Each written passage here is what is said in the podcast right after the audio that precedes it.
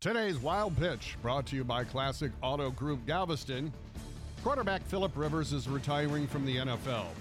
The league is not only losing a great quarterback, and yes, he is a Hall of Famer, but also one of the great trash talkers of all time. He's there right now, 57's firing. He's the new Clowney. Put your hands up, tell everybody you made the play. You like last one. Put your hands up, tell everybody.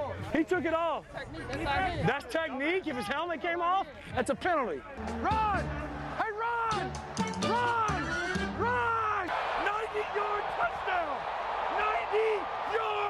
Touchdown! Sadly, Rivers joins the club with Dan Marino as one of the greatest never to win the Super Bowl. That's today's Wild Pitch.